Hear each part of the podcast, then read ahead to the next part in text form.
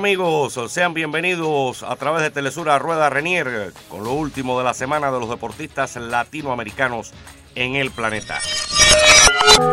Concluyó el Campeonato Mundial de Gimnasia Artística en Bélgica y la brasileña Rebeca Andrade, campeona de 2022, fue la mejor representante de nuestro continente, solamente pues eh, superada por el fenómeno estadounidense Simon Biles. Rebeca obtuvo la medalla de oro en el caballo de salto, superando a Biles con 14,750 por 14,549. Fue segunda en el All Around, es decir, de las máximas acumuladoras, la segunda gimnasta más completa del planeta, superada solamente por Biles. En los ejercicios en el suelo también Biles fue primera con Rebeca Andrade segunda y otra brasileña, Flavia Saraiva, terminó en la tercera posición mientras que en la barra de equilibrio Andrade logró la medalla de bronce, superado por Biles y por la china Jackie Zhou. En el sexo masculino, ningún competidor de Latinoamérica alcanzó medallas. Por su parte, en el béisbol, Cuba ganó la Copa Caribe celebrada en Puerto Rico al derrotar en la final a Curazao tres carreras por una. Desde el año 2014, Cuba no alcanzaba un título en un evento internacional oficial pues había ganado la Serie del Caribe de 2015 en San Juan, Puerto Rico, pero esto es un evento de clubes. Joan Hillera, un zurdo matancero, fue el mejor por el equipo cubano en cuanto al picheo, mientras que Bárbaro Isbela Ruebarruena, un ex Grandes Ligas, decidió con cuadrangular en el sexto capítulo. Hay que decir que hacía 8 años, 10 meses y 15 días que Cuba no era campeón en un evento oficial. Por su parte, en las grandes ligas, los Astros de Houston están empatados con los Twins de Minnesota 1-1 en la serie divisional de la Liga Americana. Hay que hablar aquí del cubano Jordan Álvarez, que ha pegado tres honrones en un total de dos partidos, mientras que el venezolano José Altuve se convirtió en el primer jugador que conecta al primer lanzamiento de su equipo un cuadrangular en playoff. Fue el número 24 de Altuve en estas instancias decisivas y se coloca a 5 del líder histórico, el dominicano Manny Ramírez.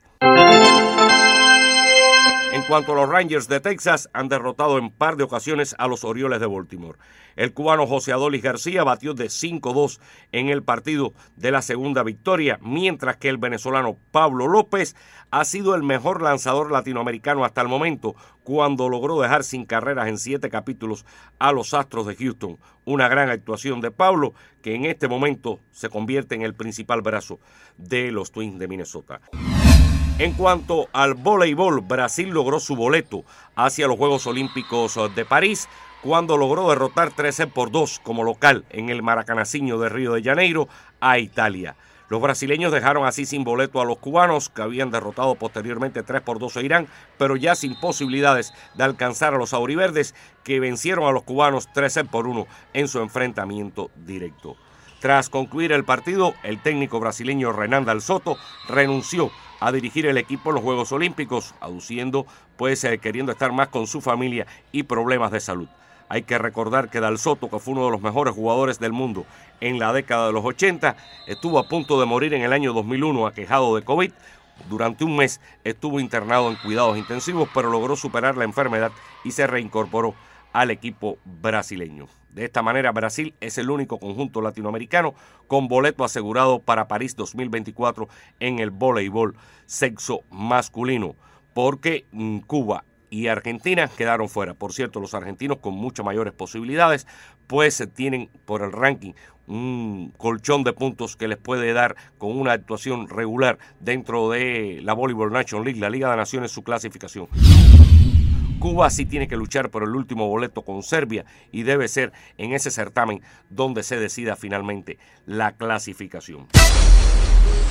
Hablando ahora de otros deportes en rumbo a los Juegos Panamericanos de Santiago, que ya están al doblar de la esquina, hay que decir que Cuba anunció su nómina en el canotaje y va a ser liderada la selección cubana por la titular mundial Lady Cirilo.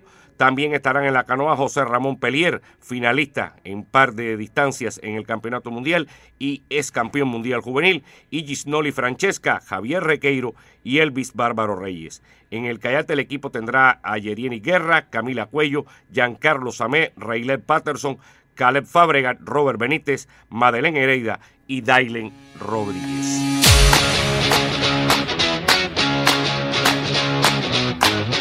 Así que ya estamos cerquita de los Juegos Panamericanos Santiago de Chile 2023 y usted va a tener todas las informaciones en Telesur, la casa de los deportistas latinoamericanos. A todos, mil gracias por su atención. Chao, chao, chao.